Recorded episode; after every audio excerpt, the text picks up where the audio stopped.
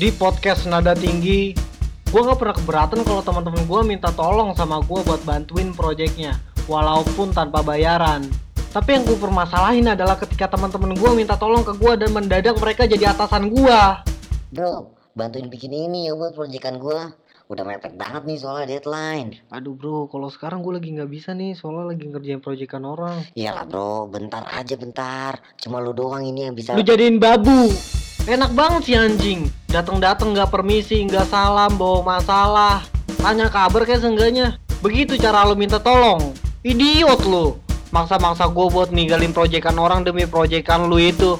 Gue yakin Superman juga bakal milih jadi tukang aduk dodol daripada bantuin orang kayak lu. Lu milih gue juga karena lu tahu kan gue nggak pernah ngasih invoice ke lu. Gaya dong bisnismen, tapi masih aja mau gratisan. Tolol. Udah berapa teman-teman lo yang jadi korban kebangsaan lo itu? Atau selama ini cuma gue teman lo? Makan tuh project.